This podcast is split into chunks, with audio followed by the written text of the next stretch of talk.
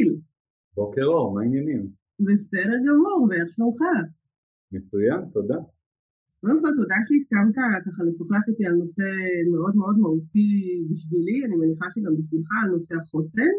אה, אז גיל יהושע דרייפוס, מעצב, מרצה, ופניתי אליך כי באמת אה, סיפור החיים שלך הוא מאוד מאוד אה, מעורר השראה, לפחות בעיניי, וככה מי שצופה בכתבות שהתראיינת בהן או בדברים שאמרת ככה בכתב, בעיתונות הכתובה, אז באמת יש שם משהו שהוא מאוד מהותי, ואני חושבת שככה אפשר ללמוד הרבה מהאופן שבו אתה מסתכל על החיים. ואני ככה רוצה דווקא להתחיל ולשאול אותך קצת, אם אתה רוצה לספר על עצמך קצת, וככה על מה שחווית בשנים האחרונות, בתקופות האחרונות. מדהים. אז קודם כל אני אגיד לך אה, תודה שהזמנת אותי, אה, ומזל טוב לי, כי זה בעצם הוולוג הראשון שלי. אה, יצא לי המון הרצאות בזום, המון שיחות, אבל ולוג ראשון זה ולוג ראשון שלי, אז מזל טוב. זה גם הוולוג הראשון שלי. כן, אז אז הכי כיף בעולם. אה, אז כמו שאמרת באמת, הסיפור חיים שלי הוא קצת, קצת אה, אה, קיצוני, גדול מהחיים, קצת המון עצב ושמחה ומורכבויות שמעורבבות זו בזה, אבל אני חושב שהמפתח שלי בתוך כל הדבר הזה זה באמת להצליח להישאר אופטימי ושמח, גם אם הקלטים שחולקו לי מורכבים. גם אם? לא שמעתי אותך. הקלפים שחולקו לי הם מורכבים יותר. כן, אז אנחנו ככה אולי אה, נספר שבעצם אה, אתה מגדל אה, לבד ארבעה ילדים, ושניים מהם עם שיתוף מוחין, ובן זוגך נפטר לפני כמה שנים, לפני חמש שנים, נכון? ארבע שנים, למעשה אני כבר לא לבד, אני בזוגיות נוספת עם ניב אישי היקר והמקסים. איזה כיף לשמוע את זה. וכן, אני מגדל לא סתם ארבעה ילדים, הם למעשה שני זוגות תאומים שנולדו בהפרש של חודש וחצי. כמו זה ארבעה ילדים לאותו גיל. כן, ושני נחלפו אה, במקביל, אז הם כולן והוא חוגגים, יחגגו שבע ממש עכשיו. עברי והם חוגגים שבע אה, עכשיו בפברואר, ואליס וקלרה במרץ, וככה זו שמחה אה, גדולה ומרובה. אה, וככה זה התחיל מזה, שזה כזה סיפור נורא עוצמתי, של זוג אבות נולדו להם ארבעה ילדים, ופתאום הבן עברי אה, אובחן עם שיתוק מוחין, קצת אחריו גם אם אובחנה עם שיתוק מוחין, וקצת אחרי כל זה מיכאל לפני ארבע שנים אה, נפטר, וכך מצאתי את עצמי בגיל 36 עם ארבעה ילדים קטנים לפחות משלוש. ששניים מהם צריכים אה, אקסטרה הורה. אני חושב שכל ילד אה, אה, עם שיתוק מוחין צריך לקבל מהרווחה תמיכה של הורה נוסף בבית.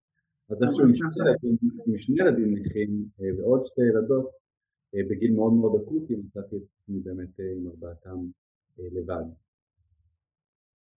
תגיד, קמים בבוקר ומה? בבוקר היום או בבוקר בכלל? לא, אז. אז, לפני ארבע שנים. Hmm. לפני ארבע שנים היה מאוד מאוד מאתגר לקום בבוקר. אה, שכל מה שאתה, כל מה שאני רציתי לפחות באותה נקודת זמן זה שהמיטה תבלע אותי. באמת מתחת לחוף, ופשוט שהמיטה תבלע אותי, אה, ושאני אתעורר למציאות אחרת לגמרי. אבל זה לא קורה. אבל אין, אין ברירה.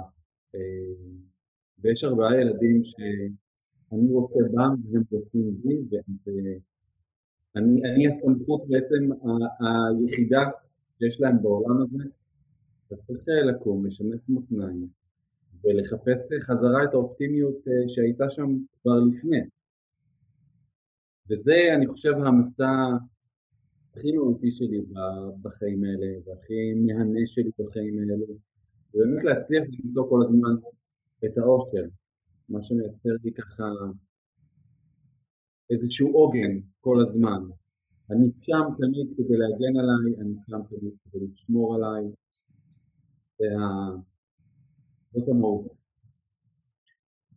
בעצם מה שאתה מדבר ככה הרבה על הנושא של אופטימיות, ואתה יודע, אנשים שמתמודדים עם קשיים כל כך מהותיים, ובמיוחד אני רואה את זה עם אה, אנשים שחווים אובדן. של מישהו מאוד מאוד מהותי בחייהם, והרבה פעמים האופטימיות היא מאוד, מאוד קשה למצוא אותה בסיטואציות כאלה, כי באובדן, כשמישהו נפטר יש משהו מאוד סופי. ואז הרבה פעמים יצא לי לשמוע אנשים שאומרים, אבל אין לי, אין לי עתיד חיובי פה, הוא, הוא זהו, הוא כבר לא יחזור. ו- ואתה מדבר על האופטימיות. זה אפילו קצת יותר מורכב, אני אחדד את זה, כי זה לא רק שהעתיד לא יחזור, זה באובדן של מישהו כל כך קרוב, אה, גנזים בעצם, יש את ערימת החלומות בזוגיות.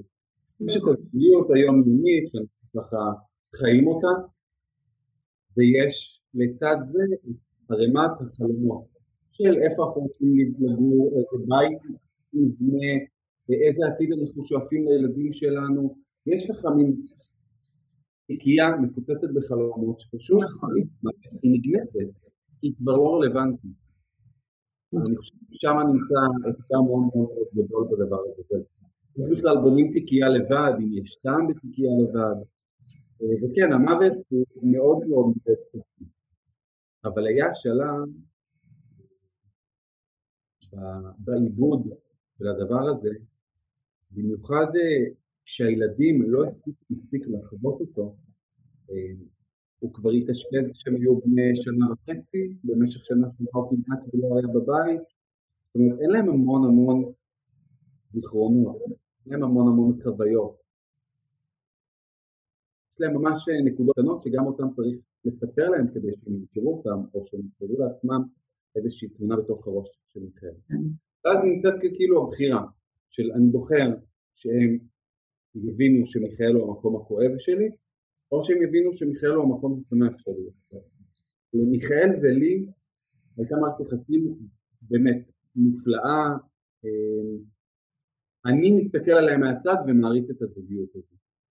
כי באמת היה משהו כל כך קוסמי וכל כך שלם וכל כך טוב בזוגיות שלנו ש... שאין שום סיבה, זה לא פייר לא לי, לא לילדים ובטח שלא למיכאל, להפוך אותו רק למקום אחר שלי. ואיפה איפה, איפה האופטימיות שדיברת עליה קודם?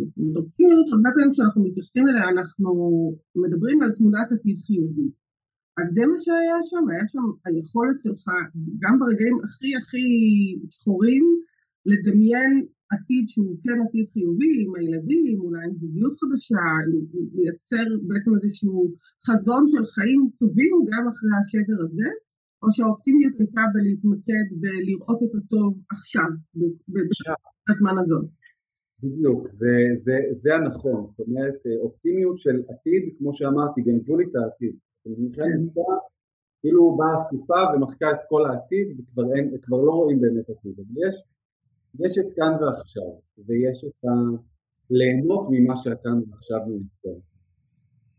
זה אולי קצת פשוט יותר כשיש ילדים, ילדים מכניסים המון המון חיוניות לתוך החיים, לפחות אה, במקרה שלי, יש משהו מאוד חיוני בילדים, ואיך לבחור לעשות את הדברים.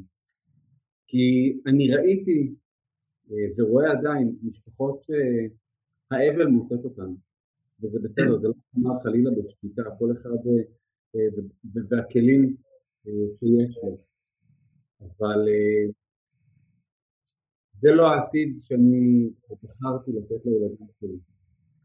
זה קורה בדברים הקטנים, כשאנחנו קמים בבוקר, קודם כל, הדבר הראשון שאני עושה, יושב עשר דקות, שותה קפה, בלי פייסבוק, בלי טון, בלי שום דבר, לעכל את הבוקר לבד, שותה את הקפה שלי, מתרגם בעצמי ואז ניגש לערך בקדימה. אז קודם כל אני כבר עסוק יותר, ובשלב שאני מעיר אותם, אני שם להם מוזיקה בחדר, ומתעוררים לצלילי שירים, פופים וכיפים ומשחקים שמתעוררים, כדי לתקן אולי חוויות ילדות שלי. לי יש את ההורים הכי בעולם, ואיכשהו אבל בחלוקת התפקידים אבא שלי היה אמון להכיר אותנו בדרך ואבא שלי הוא ככה אפשר ונקב וזמין, וזה היה כזה להיכנס אלינו לחדר ולהגיד לנו. משפט כזה, עכשיו אתה בתוך חלום, אתה בתוך מציאות אחרת, אתה בתוך לילה, זה קום. אני זוכר מתוך זה, אני תמיד אומר שאני הופך להיות קורא טוב, שאני לוקח את כל הדברים הטובים בעיניי בהורות של ההורים שלי, ומשדרג את כל, כל הדברים שאני חושב שהיינו צריכים לדייק שם. בשאיפה שהילדים שלי אפילו יהיו הורים משוכללים לכל מיני.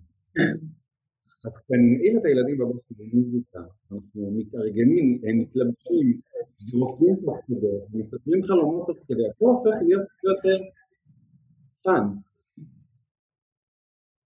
ואז הנרטיב, החוויה שיש שם, השקט שיש שם, הוא אחרת לגמרי. אתה יודע, אתה, אתה מדבר ואני שואלת את עצמי, באמת, אחרי ככה, בפרק זמן מאוד מאוד קצר, החיים נחתו עליך, חזק. אתה לתאר איזושהי סיטואציה אחת שהיא הייתה באמת הלמטה של הלמטה, ומה היה המקור של החוסן הזה שלך? דיברת המון על אופטימיות, אבל האם יש שם עוד דברים? מה, המקור של החוזק? מאיפה דיברת? אז אני אספר קודם אה, על ה... מאיפה זה בא, ואחרי זה אני אספר על נקודת השפל שלי. אני חושב שהחוסן במקרה שלי נולד מתוך זה שלמדתי ולימדתי, ואני עדיין מלמד את עצמי אהבה עצמית. מהי?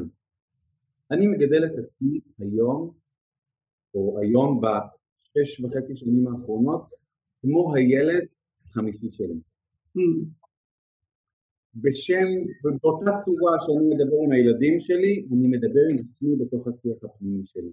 יש לי את אותה כמות הכלה שנתתי אליהם, גם כלפי עצמי. וככה נבנה, נבנתה איזושהי אהבה עצמית שהיא לא, לא חיצונית, זה לא לעמוד מול המראה ולהגיד, אה, אני אוהב את העיניים שלי, אני אוהב את הגבות שלי, האף שלי בפרופיל מצטלם. זה לא ההשלמה החיצונית. זה הבנייה של ההשלמה הפנימית, וההבנה שגם מה שלא נוח לי, לא טוב לי אם תהיה לי מספיק סבלנות, אני אצליח לשפר, אבל אם אני רוצה לשפר את הילדה שלי בכתיבה, אני לא אגיד לה, תכתבי שוב, עוד פעם, עוד פעם, עוד פעם, אלא אני אשב איתה ואני אאסוף את עצמי, ואני אקח מקסימום הזמן שיש לי, והחמלה שיש לי, והשמחה שיש לי, כדי לתרגל את זה שוב. ושוב, ושוב, ושוב, עד שאנחנו נמצא את התוצאה, אולי לא הרצויה, אבל קרובה לשם דייה, כדי שבאמת אה, נוכל להתקדם. כן. אז באותה סבלנות, אני מתייחס אליי ומטפל בזה, באותה סבלנות ובאותה אכפתיות, ובאמת נבנתה איזושהי אהבה עצמית שאנחנו מאוימים ממנה תמיד. כאילו אה, לאהוב את עצמנו זה נרקסיזם, וגם המצאנו לעצמנו איזשהו משפט, לא יודע אפילו אה, מי הגה אותו ראשון, שאנחנו לא יכולים לאהוב אף אחד אם אנחנו לא אוהבים את עצמנו. אנחנו הכי יכולים לאהוב את כולם חוץ מאת עצמנו, זה דווקא מאוד מאוד נוח. לאהוב את החברה הטובה, לאהוב את הסבא והסבתא, לאהוב את האחים, לאהוב... כאילו דווקא מאוד מאוד קל לנו לאהוב אנשים אחרים מלבד את עצמנו. נכון. וזה הדגש שאני שמתי, שאם יש לי כל כך הרבה אהבה לתת ולקבל, אני צריך לתת ולקבל אותה אה, מולי, ולגדל את עצמי כאלה ואת שלי. אבל כמובן שהיו נקודות שבר, היו נקודות שבר לאורך כל רכבת ההרים הזה. האבחון של עברי לא הפתיע אותי, ועם זאת זה היה מאוד מתנהלים. אבל כשעברי היה עוד בפגיעה אי שם אה, היה לי הסכם איתו.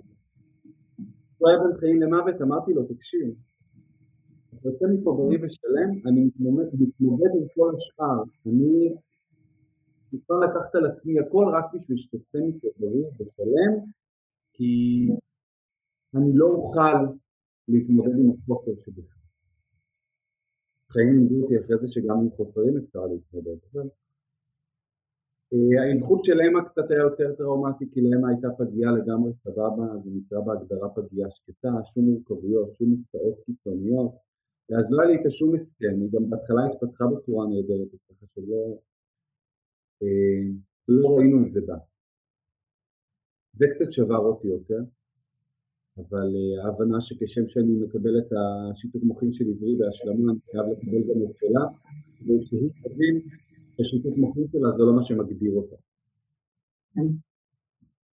אמ, המוות של מיכאל היה הטראומה הכי גדולה. המוות של מיכאל... שמכה מתחת לחגורה בתוך הסיפור הזה. הכי נמוכה שיכול להיות. הכי. נמוכה שיכול להיות. יש להתמודד עם המורכבויות של החיים. יש שני עמודי דף בתוך הדבר הזה, ויש להתמודד עם המורכבויות של החיים, שיש רק עמוד אחד, וזה... כי גם הקטנות, גם הלהוציא תסכול, לפעמים בזוגיות אנחנו רק שופכים קיטור, שזה לא בהכרח קשור לזוגיות. זה קשור בילדים, זה קשור בעבודה, אנחנו צריכים לשחרר את הקיטור. נכון. הקיטור הזה? גם אני חושבת שיש עוד מישהו שמחזיק את החיים יחד איתך, שלוקח את האחריות, שיש לו את היכולת להחזיק את הדברים הלא פשוטים האלה ביחד איתך. הפרויקטים האלה, המאוד מאתגרים האלה, אבל יש משהו באמת בזוגיות, כאילו יש מי שיבין אותך באמת עד הסוף, כי הוא חווה איתך את הדברים, יש מי שיחבק אותך כשעצוב לך, כל הדברים, ופתאום זה לא רק החוסר שבו, הגעגוע אליו, זה החוסר של כל מה שזוגיות מייצרת, של כל התקשורת שנבנתה במישהו שתיצור והיה רגעים בהתחלה ממש, שעם כל האופטימיות לי בפנים, וכל האהבה העצמית, שהסתכלתי על הילדים ואמרתי לעצמי, לעזאזל, הם לקחו לי את זכות הבחירה. אני יכול ללכת ולהצטרף אליו, וזו לחלוטין הייתה מחשבה בהתחלה. אה, כי זה מין כאב כזה אין איפה לצאת איתו בכלל, הוא הרבה יותר רחב מהלב, מהגוף ומהלב. באמת כאב שהוא בלתי מסתכל. הם לקחו לי את זכות הבחירה להצטרף אליו, הם לקחו לי את זכות הבחירה ללכת לאשפז את עצמי באיזשהו מצב כדי להתגבר על זה, לקחו לי את הבחירה ללכת לחפש את עצמי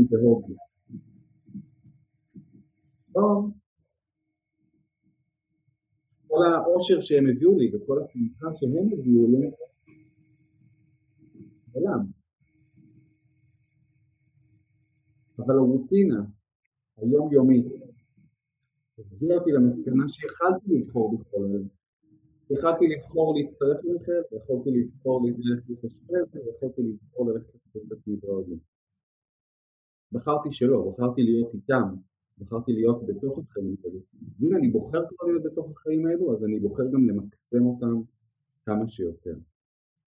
וזאת למעשה... מצאת בתוך מקום שאין בו, בתוך איזושהי תחושה ש, שלקחו לי את זכות הבחירה, מצאת את הכי בחירה שיש, בחרת להיות, בחרת להיות בצורה מאוד מאוד מלאה גם, לא, לא רק טכנית להיות, כי אתה יודע, הרבה פעמים אנשים בתקופות של קושי כזה, אני, אני יכולה להגיד על עצמי שבתקופה מאוד קשה בחיים שלי, אמ, אני, אני פשוט שאלתי אותך קודם, אבל, אבל מה עושים? אני, אני פשוט ראיתי ש- you just do it, כמו הפרסומת של נייק, אתה פשוט נכנס לאיזשהו, אתה פשוט עושה את זה. כי אין בחירה אחרת, כי אין ברירה אחרת מבחינתי. זה העניין, יש הרבה... אבל היה, הייתה שם כל הזמן בחירה, גם שלי באותו רגע. אני כל הזמן... זה שבחרת לנעול את נעלי הנייק ולצאת לדרך, זאת הבחירה ועליה צריך לשים את הדגש. נכון, נכון. אני, אני מסכימה איתך, אני חושבת שבאיזשהו שלב ראיתי את הבחירה הזאת, אתה יודע מה, לא, ראיתי אותה כל הזמן, היא, היא כל הזמן הייתה שם, שאני בוחרת להמשיך, אני עשיתי המון המון שנים טיפולי פוריות, גם לפני שהבת שלי נולדה וגם אחריה, וממש הרבה, מחזורים של IVF, וזה קושי מאוד uh, גדול, כי זה באמת ככה מערער גם את הפיזי וגם את הנפשי, וגם יש המון אובדן בתוך התהליך הזה, כל פעם שזה לא מציאו, אז אני כאילו לייצר דברים והם לא קורים. את לא את, כי את מוצפת הורמונים שמלכתחילה... מחפפים, לגמרי, מאוד מאוד קשוח, ובאמת הרבה פעמים אנשים שאלו אותי, אבל איך יכולת להמשיך כל כך הרבה, איך עשית כל כך הרבה, וזה באמת בא מהמקום של you just אני מבחינתי לא הייתה אופציה אחרת, עד שזוהר נולדה לא הייתה אופציה להפסיק, והאמת שגם אחריה מבחינתי לא הייתה אופציה להפסיק. בסוף הפסקנו כי הגוף שלי אמר שעוד שאני מפסיקה, עוד שאני מפסיקה לחיות ואני העדפתי להיות אימא. אבל זה באמת, אני חושבת שבאיזשהו מקום מאוד מאוד פנימי, כן יכולתי לראות את, ה, את הבחירה שאני בוחרת לעשות את זה, כי יש שם איזושהי מטרה מאוד מאוד גדולה, ש, שהיא בסוף קרתה באמת, וגם אצלך יש פה איזשהו למה מאוד מאוד חזק, שזה הילדים. למה? למה ילדים? לא, בכל התקופה הזאת של ההתמודדות, אחרי שמיכאל נפטר, בסוף הלמה היה ילדים. לא? ברור. אמרת שזאת הייתה אופציה. אמ, הלמה, אמ, אם זה היה רק הילדים או גם, שוב, לחזור למקור של, של האהבה העצמית והתובנה הזו, של אם שנייה נניח אותם בצד, עד כמה שאפשר, לא באמת אפשר לנמוך אותם בצד, ארבעה ילדים בני שלוש, אמ, זה הייתה גם ההבנה שגם לי יש מה להציע בחיים האלו, אה, גם לעצמי, גם לסביבה, ובטח, ובטח לילדים. אני, אה, היה זה הרבה יותר גדול מהילדים, זה הרבה יותר גדול מהילדים, אתה מדבר על משהו שהוא כל כך עמוק בתוכך, שאני חייבת להודות שזה אפילו מעורר קנאה, ויש שם איזושהי אהבה עצמית שאני מאוד אה, מתחברת דרך אגב למה שאמרת קודם, שהם מחנכים אותנו, שזה לפעמים לא בסדר אפילו, זה אגואיסטי לאהוב את עצמך, זה נרקסיסטי לאהוב את עצמך, ומה אתה אוהב את עצמך כל כך הרבה, כזה, לפחות. אני אשאל אותך, אז, אז אני אעשה לך סדר רגע, זה, כי זה נמצא כמו כל דבר בתוך הפרטים הקטנים. כשאני חוזר מהעבודה, יצאתי לעבוד, חזרתי, עשיתי קניות בדרך, למדתי, בישלתי, הבן אדם הראשון שצריך לאכול מהאוכל הזה זה אני. זאת אומרת, אין שום סיבה בעולם שאני על הכיף שלי מצלחות פלסטיק של ילדים. סוף האוכל, כשהכל כבר קם, למה? האהבה העצמית והדאגה העצמית נתנו ביחד. ובאמת העניין הזה של שמרגיש לנו מאוד מאוד אגואיסטי, לדאוג קודם לעצמי ואחר כך לילדים. איזה מין הורה אני. Hmm. אני חושב שפה הטעות. אם אני דואג, אני הרי, במיוחד כהורה יחידני ואז, אני הנכס הכי חשוב שיש לילדים שלי בעולם. ואם אני לא אדאג לנכס הכי חשוב שיש לילדים שלי בעולם, מי ידאג להם?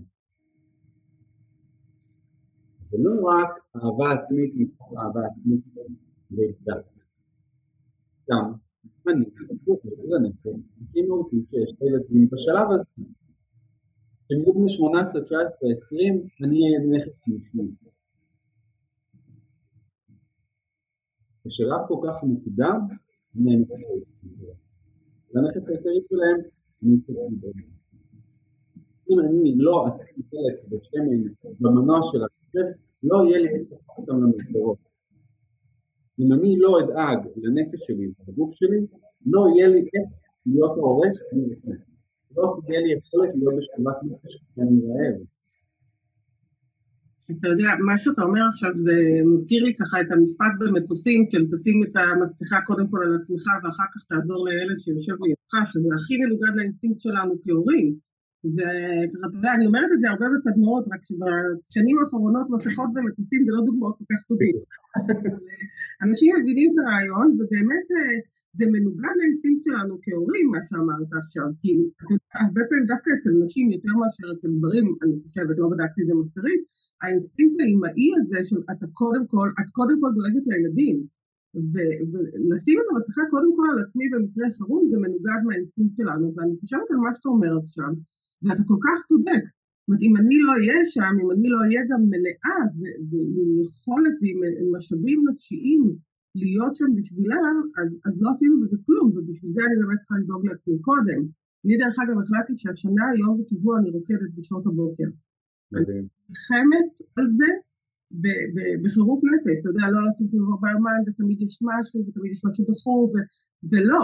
וזה המקום שבאמת מאפשר לי להחזיק אחר כך את כל הקושי של התקופה הזאת עם אה, כל מה שהיא מביאה ולהיות במאה אחוז במקומות האחרים בחיים שלי, שאני כן צריכה להיות בשביל אנשים אחרים, גם מקצועית, לא רק בבית ובמשפחה. אה, ואני רוצה לשאול אותך, מה ממלא אותך? מה ממלא לך את הסל של המשאבים. מה ממלא לי את סל המשאבים? מה, מה ה guilty pleasure הקטנים שלי? אולי בלי ה guilty. בוא נעשה בלי. בסדר, מה ה pleasure שלי? זה בסדר. גם ללכת לחדר כושר זה guilty pleasure, לרוץ על ההליכון זה guilty pleasure. לא, לרוץ על הליכון זה סבל טהור. בוא רגע, שנייה, בוא נעשה, בוא נעשה סדר בדברים. לרוץ על חדר כושר זה סבל טהור. נקודתית, תלוי איך את מסתכלת על זה, נקודתית, בזמן האקט, נכון. הבנפיט של האנדרנלין שמגיע יחד עם זה, נכון. ברור נכון. חדר כושר זה לא, זה לא דבר כיפי. אה, זה האופוריה שהוא מביא איתו אחרי זה, אה, זה, זה החלק הכיפי. אבל זה הקטנות האלה באמת, לדעת שפעם בשבוע אני רוצה לבלות, אני רוצה אני רוצה לבלות. זה כבר לא שיש לי פחות לשתות עד השעות הקטנות של החופש, לרקוד על ברים כמו שהייתי עושה אה, פעם. אבל גם לצאת למסעדה טובה וליהנות מכמה דרינקים טובים ושיח טוב, אה, זה לגמרי אה, לקיום שלי. אז אחרי שהם הולכים לישון, הם יודעים שבאותו יום אני יוצא ומי שומר עליהם, אני יוצא פעם בשבוע לבלות, אני לוקח לעצמי הרבה זמיני קורס במהלך היום, אני עושה את הפיזורים ואת ההסתכלים. אז בכל ציר זמן שכזה, אני חוזר עם ארבעתם הביתה, משהו במעברים משבש ילדים. זאת אומרת, זה כזה מין אפשר לנסוע באוטו, לשמוע מוזיקה, ללכוד, לשיר, להיות כולם מאוד מאוד מאוד שמחים, צריך לרדת מהאוטו לבית, או משהו משתבש שם באנרגיה, במעבר. אז כאילו שיבוש שלהם, כדי שאני לא אאבד את הצפון שלי, אז אני מוריד אותם הביתה, בתוך התלאות שלהם, אני אומר להם, חבר'ה, עוד חמש דקות אני אצא. אני הולך להכין לעצמי קפה, יושב בנחת במרפסת, שותה את הקפה שלי, נושם, ואז אני נכנס, קודם כל הם סיימו עם הדרמה והאתגר שבמעבר הם כבר מצאו את עצמם, ויש לי יותר שלוות נפש, אם יש לי יותר שלוות נפש, זה אומר שיש לי מספר הרבה יותר כלים לנהל את הסיטואציות. וזה הקטנות האלה, האופנים לא, לא רק הפעם בשבוע לעשות, פעם בשבוע ללכת לרקוד בבוקר או לשתות קפה חברה, ואיפה אנחנו מסמנים לעצמנו עוגנים במהלך היום כדי לשמור על השלוות נפש שאני קצת כמו שפרמדיקים יודעים, כאילו כמעט מטריף את השכל. כשמגיע אמבולנס, מגיעים פרמדיקים, הם יורדים בין הרוח מהאוטו, ועולים בנחת רוח אל תוך הבית, ואתה אומר לעצמך, ולעזאזל, הבן אדם לא נושם כבר דקה וחצי, שלוש דקות הבן אדם לא נושם. אם הם יגיעו בבהלה לאותו מקום, לא תנו להם את הסיטואציה הנכונה. אז ננשום עשר שניות פחות. אבל כשהם יצאו, הם יצאו לתת לו את הם גם נסעו כמו מטורפים חתכו וחתכו וחתכו ועברו ברמזורים והרעש הזה של הסירנה הזו, כל האומץ הזה, כל הרוויה הזו, החצי דקה שהם לוקחים לעצמם את הנחת כדי לעלות אל תוך הבית לאותו בן אדם שמחכים להם, חצי דקה כל כך קריטית. ואלה, כל הדברים האלה, כשאני יושב ואוכל לפני שאני מגיש להם, כשאני מגיש להם, זה כבר לא משנה מה הייתי בארוחה. נכון. כל אחד יכול להסתכל על הרצפה הם יכולים לריב ביניהם מי יאכל במזלג השבור הוורוד הספציפי שקיים 200 שנה ואף אחד לא יסתכל עליו, זה יהיה אדם רגוע שבע שנים שיכול לנהל את הסיטואציה בכוונה. אתה יודע, מה שתיארת עכשיו זה אה, בעצם התעוררות לחיים של כלי מהעולם של הפסיכולוגיה החיובית שנקרא ניהול האנרגיה שלנו. שהוא מדבר על זה שאנחנו בעצם צריכים לשים לב במהלך היום באמת מהם הדברים הקטנים האלה שממלאים אותנו ואנחנו צריכים לאזן את הדברים ששואבים מאיתנו אנרגיה עם דברים שממלאים אותה בחזרה. אני מדברת על אנרגיה לא באופן קוסמי ומיסטי, אלא על הרגשות החיוביים, על התחושות החיוביות, הדברים שבאמת ממלאים את המסבירים הפנימיים שלנו. והרבה פעמים אנחנו לא יודעים לעשות את זה, וככה אנחנו יכולים לחזור מיום מאוד עמוץ ושוחק ומלחיץ מהעבודה, ואז אנחנו כבר בתחתית של התחתית ואנחנו עצבנים, אנחנו חוזרים הביתה ואנחנו ממשיכים את הקו הזה. ואנחנו, בגלל שאנחנו כל כך עצבנים, אנחנו גם מעבירים את זה הביתה, ומתחילים לריב על השיעורי בית ועל הדברים הקטנים ועל למה הצעצועים מסודרים, וככה אנחנו מייצרים לעצמנו בעצם עוד מוקד של לחץ, של עצבים, של שחיקה בבית. והכלי הזה של ניהול האנרגיה שלנו הוא לעשות בדיוק את מה שאתה אומר. של אם יש לי בוקר קשוח בעבודה, אז אחרי הצהריים זה לא הזמן לשבת, אה, להתעקש עם הילדים על שיעורי בית. זה בדיוק הזמן לקחת את הילדים, לכו תעשו טיול בים, לכו תעשו טיול בטבע, חד סטול בבית, תעשו משהו שיכול באמת למלא אתכם ולאזן את ההוצאת אנרגיה הזאת. יש לך פגישה בבוקר עם מישהו שאתה יודע שהוא שואב את האנרגיה שלך, יש אנשים כאלה, יש לך אנרגי סאקר, אז אל תקבע עוד פגישה כזאת אחריו, להפך, תקבע אחר כך פגישה עם מישהו שאתה יודע שכיף לך לעבוד איתו, או תשים לך ביומן משהו שנעים לך לעשות, שממלא אותך באנרגיה, ואתה עושה את זה בצורה כל כך אינטואיטיבית וטבעית, והרבה מאיתנו צריכים ממש לעבוד בזה באופן פרואקטיבי ואקטיבי. לומדים, קצת שלומדים, זה כמו אה, אה, הרבה דברים אחרים, שכאילו צריך לעשות אותם באופן, אה, אני אקח לדוגמת השיתוק מוחין של עברית יש הרבה פעמים שאני צריך להזיז להם את הרגל בצורה מסוימת כדי שהגוף ילמד להוזיז אותי. זה קורה מיליונים של פעמים שצריך לבצע את התנועה הזו שהם למעשה תרטיבים, עד שזה הופך להיות אקטיבי אצלם. ואני חושב שפה נמצא העניין הזה של מה שאת אומרת באמת, יש אנשים שצריכים לעבוד ולשמור על עצמם. או בלחפש לעצמם את העוגנים האלה. ואני אומר, נכון, אבל יבוא הרגע שאת יודעת שאת נכנסת הביתה לפני שאת מתקשרת עם העולם, את מניחה רגע את הטלפון בצד, עושה את הקפה שלך לא בהכרח יכול להיות אה, מי שאוהב NLP אז לנשום, ומי שאוהב מדיטציה, לעשות מדיטציה של דקה וחצי שתיים, ומי שאוהב לשנוץ אז ללכת ולשנוץ אה, רבע שעה עשרים דקות, שנייה רגע לעשות alt control delete למערכת, כדי שכשהוא יפתח את החלונות הוא ידע איזה חלונות רלוונטיים לפתוח ואיזה חלונות לא רלוונטיים לפתוח. וזה עניין של כאילו לאסוף את עצמנו כל הזמן אל תוך, אל תוך הסנטר ולתוך השקט שלנו כדי להיות אנשי מקצוע יותר אה, טובים בעינינו והורים יותר טובים בעינינו וסלף קר יותר טובים בעינינו. אתה יודע גיל, אנחנו בסיום אה, שיחתנו, לצערי הרב היא יכולה להימשך, להימשך עוד אה, שעות. אה, לגמרי בהמשך, אנחנו כבר, אנחנו נעשה פרק, פרק המשך. אני חושבת שאנחנו נעשה סדרה פשוט מראש. אני חושבת שאתה יודע, אני ככה תכננתי לשאול כל אחד מהאנשים שאני מדברת איתם בשורה התחתונה, זה טיפ אחד שאתה ממליץ לאנשים לעשות כדי לפתח את החוסן שלהם. ואני חושבת שאנחנו ניקח ממה שאמרת את הלעשות alt control delete למערכת. זה, זה הכי טיפ שיכול להיות, אני קוראת לזה step out כשאני ככה מדברת על, על התמודדות עם לחץ, היכולת לצאת שנייה מהסיטואציה ולעשות צעדים שבעצם המטרה שלהם זה להוריד את התגובה הפיזיולוגית של fight or flight, בגדול קורטיזול לעלות אוקסיטוצין, אבל באמת לעצור רגע, לעשות pause, לעשות alt control delete למערכת, אני ברשותך הולכת להשתמש בזה, זה אחלה, אחלה דימוי, יש לנו כותרת לפרק, אה, ואני חושבת שזה אחלה טיפ. זה אחלה טיפ, ולא רק לחיים של הקריירה או ההורים שלנו, אה, זה בכלל, בכלל קשור להמון המון סיטואציות בחיים, אני חושב שגם בזוגיות, אה, מי בן זוגי ואני משתדלים להשתמש בזה כמה שיותר, כי לפעמים יש איזשהו רגע של misunderstanding, של כעס, של איזשהו זה, אנחנו אומרים רגע, חוץ משחק. מי ממשיך להתנהל בתוך היום הזה?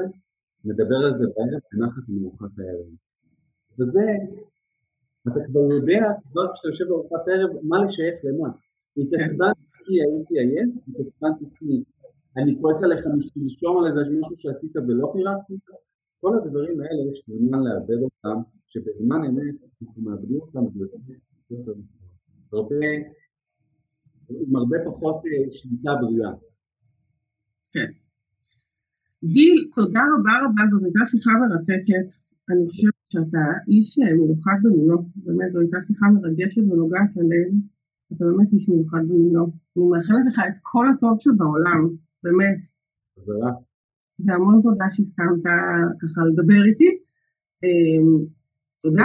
ואת יודעת, זה לא יקרה אם אנחנו לא נצלם אחד את השנייה דרך הזום ולא נעלה את זה. זה לא קרה מעולם.